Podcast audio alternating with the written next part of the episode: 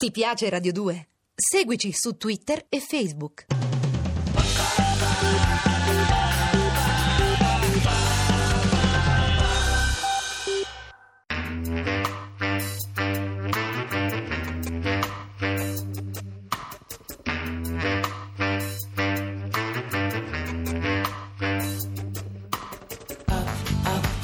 Alle 8 della sera. Il racconto delle cose e dei fatti. Lucio Dalla. Chi rompe paga e i cocci sono suoi. Regia di Vittorio Artamante. Adesso basta sangue, ma non vedi, non stiamo nemmeno più in piedi, un po' di pietà. Vedi, io credo che l'amore che ci salverà. Enna posso dirvelo, anzi scusate, sono Lucio Dalla e la nostra trasmissione Chi rompe paga e i cocci sono suoi è una trasmissione che mi diverte moltissimo perché in pratica sembra un pazzo dentro un manicomio che parla da solo e se non fosse che sono consolato e assicurato dal fatto che siete in tanti ad ascoltare mi sentirei veramente un pazzo in un manicomio ma non è come pazzo che vi dico che questa canzone che avete ascoltato Enna forse è la più bella che ho mai fatto e lo dico anche con affetto perché non ha avuto un grande successo popolare. Non lo chiedeva, però insomma uno che la fa, più c'è meglio è. Ma sapevo che sarebbe stata una canzone che comunque la gente se la scopriva l'avrebbe scoperta un po' dopo alla sua uscita. Perché? Perché in realtà fa parte di quel filone di canzoni che nascono da premonizioni, da sensazioni che mi arrivano da, da, essere un attento lettore dei giornali è un frequentatore abituale dei telegiornali. Insomma, l'informazione l'ho sempre, a parte il credito che do all'informazione, che comunque è alto, ma l'ho sempre tenuta vicino a me proprio perché era uno stimolo.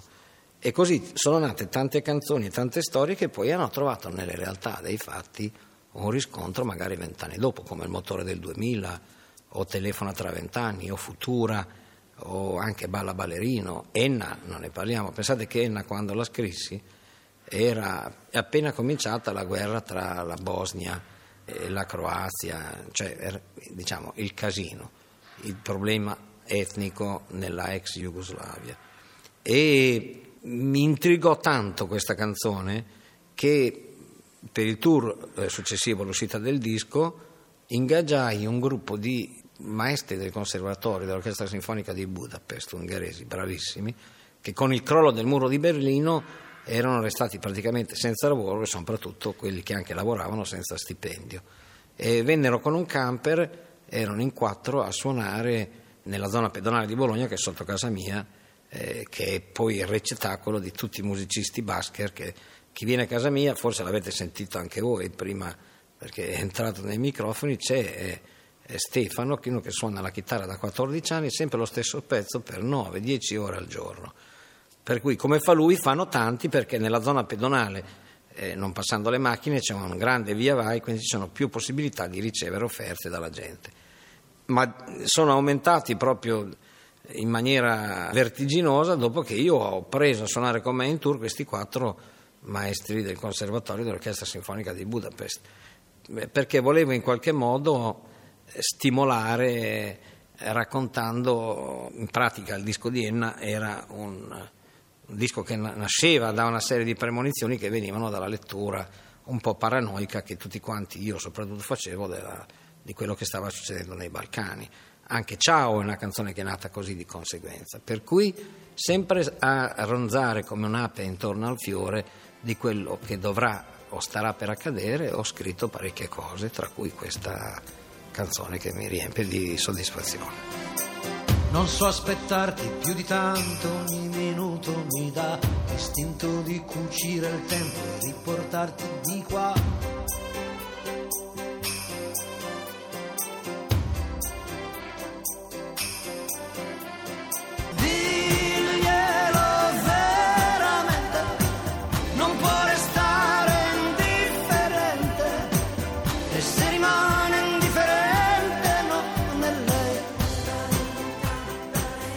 Proposito di musica balcanizzata, ecco, voi conoscete molto bene la canzone che avete sentito adesso, appunto perché è stata diciamo, una delle hit più grosse anche numericamente su quanti dischi ha venduto, non mi ricordo, ma sono veramente tanti. E la cosa curiosa, al di là del, di quello che appare a un ascolto distratto, ha un'armonizzazione assolutamente balcanica, sembra suonata da un'orchestra rumena o, o da un gruppo folk macedone. Ecco, io ho sempre avuto questa, anche la letteratura, che in qualche modo, ecco, tutta la letteratura, letteratura mitteleuropea è una sintesi o di leggende o di personaggi che arrivano da lontano, vanno a Vienna, che era il centro del mondo, era il centro dell'impero, o militarizzati in qualche modo perché il serbatoio grandi, dei grandi eserciti austriaci eh, dall'inizio del secolo, ma da sempre, ma soprattutto per quello che ci riguarda eh, da prima della prima guerra mondiale, dove noi vincemmo, era proprio tutto il mondo dei Balcani.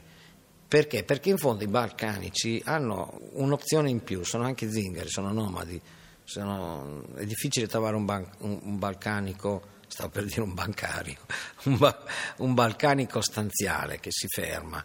E sono dei grandi migratori e soprattutto hanno questa vocazione allo spostamento, al pellegrinaggio, a, alla colonizzazizione e quindi l'aspetto sciamanico dell'uomo del Balcano, la, la, anche l'aspetto multireligioso che hanno, cioè l'Islam eh, con la Chiesa greco-ortodossa, con il cristianesimo, con altre confessioni minori, eh, hanno in pratica già di per sé stessi, invece di unirli, hanno divisi i popoli già politicamente e geograficamente divisi dai Balcani. Però ho sempre pensato al pope eh, russo, ho sempre pensato alla messa gregoriana, ho sempre pensato a anche un certo tipo di cinema sovietico con tutto il, il ipersimbolista eh, o iperrealista, però lasciava anche grande spazio all'immaginazione visiva di questi personaggi come potevano essere Rasputin o gli zar o piuttosto non so, anche grandi eroi della battaglia contro i turchi sconfitti dall'esercito di, degli europei, dei vienesi, addirittura con un Savoia che fu l'eroe della difesa dei muri di Vienna. C'è anche da dire che la nostra vita sarebbe cambiata se, se i turchi avessero sfondato Vienna, sarebbero arrivati qua in un attimo. E allora questa specie di correlazione tra passato e presente e naturalmente anche futuro con la storia dei talebani, con la storia del terrorismo, con la storia di mille cose, ha sempre funzionato come botta adrenalinica, come strassistole dell'ispirazione. Quindi ci sono alcune canzoni come Futura, eh, che è stata scritta eh, davanti a... fece un concerto a Berlino due anni prima che il muro crollasse. Non è che l'ho fatto crollare io con la mia presenza, però in realtà è stata scritta lì pensando a questo amore impossibile tra una ragazza dell'est e un ragazzo dell'ovest in una notte drammatica dove scoppiavano, dove volavano i missili nel cielo. Quindi io spero che sia una premonizione sbagliata, però insomma quello che tutti temiamo nel mio immaginario l'ho visto qualche volta. So cena Buba mara sose ničevel Devoa, traveler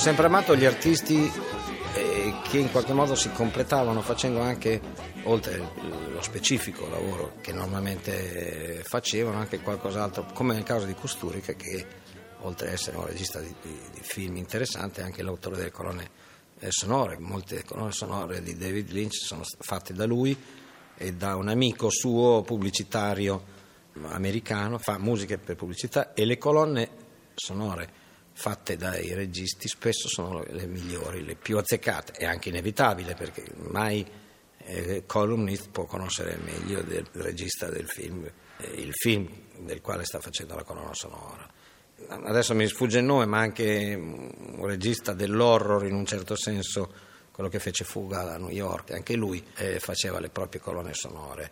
La cosa che mi piace appunto è che non, non sai mai quando finisce l'opera. A me è capitato, per esempio, mi hanno offerto di fare la regia del Trovatore, devo dire cosa che non avrei mai pensato che mi venisse in mente eh, da solo.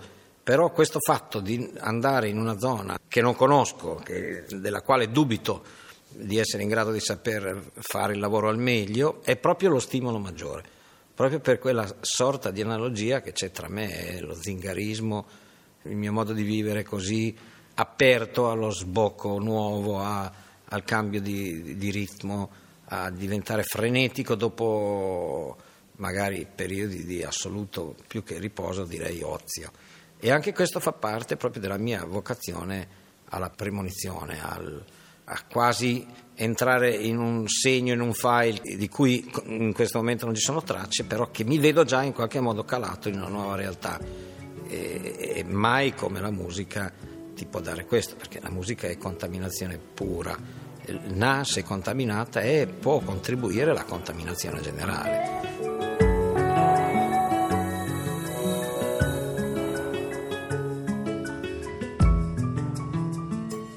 una finestra, era un buco, uno squarcio di cielo Ma lì ero libero però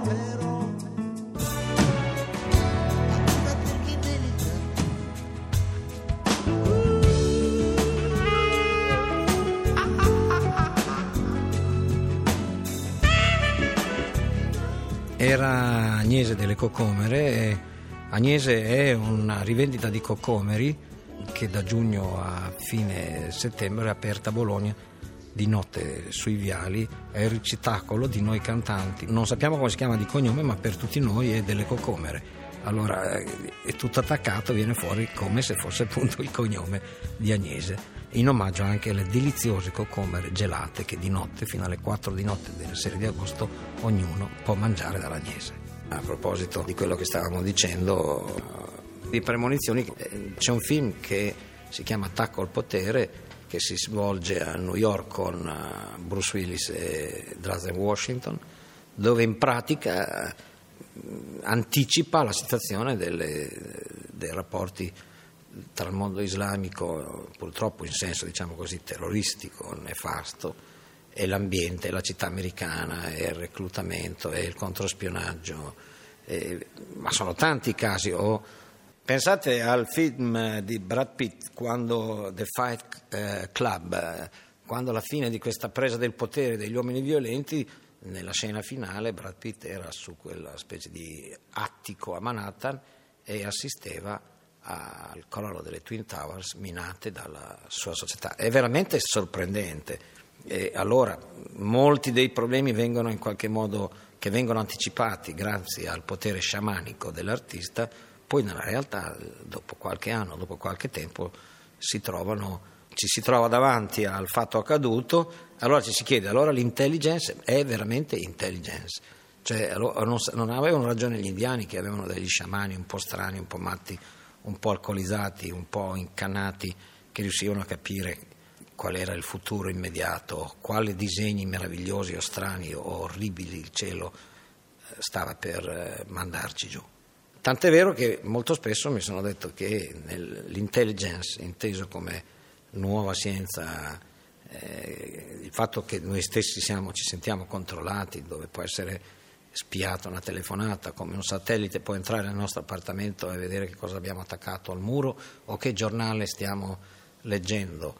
Eh, questo mondo così diciamo, attento eh, non abbia utilizzato gli artisti come nuovi sciamani, cioè che eh, nella previsione della caccia a Bin Laden probabilmente ci vorrebbe una specie di Woody Allen. Pensate che, che strana analogia se in qualche modo Woody Allen e Bin Laden fossero contrapposti loro stessi e in uno desse la caccia a quell'altro. Che strano caso di ispettore Clouseau sarebbe Woody Allen e se il nemico fosse Bin Laden.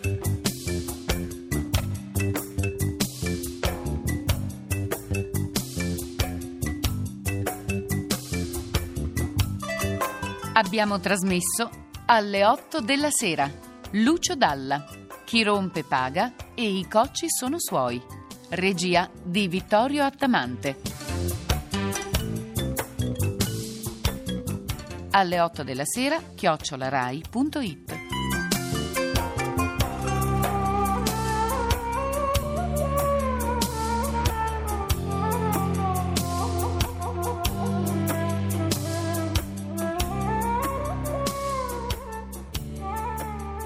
Ti piace Radio 2? Seguici su Twitter e Facebook.